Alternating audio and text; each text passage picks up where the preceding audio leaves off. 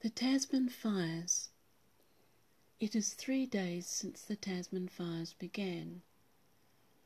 Firefighters have been vigilant in their efforts to monitor it, but strong winds and dry conditions have been hampering them. It started accidentally when a tractor hauling a tree set off a spark to nearby vegetation. With drought like conditions, fires spread quickly in the wind.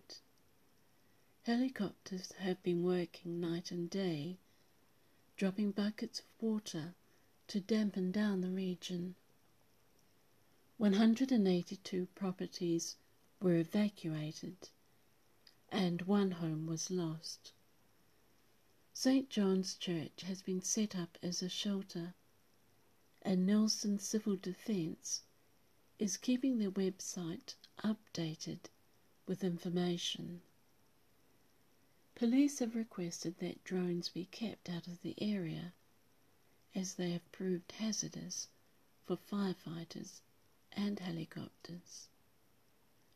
Meteorologists say that the world is in the middle of a climate rise in temperature and point to it as being one of the reasons for the flooding in Australia.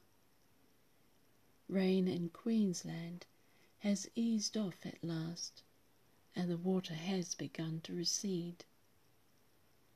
Thousands were forced to evacuate and have yet to return. Many lost the family home and everything that was in it. Farms and livestock and shops and businesses suffered similarly. With a reprieve in the weather, a massive clean-up can begin. Prime Minister Jacinda Ardern left celebrations here at Waitangi to fly to Nelson and the government is looking at ways that they can assist those that have been affected.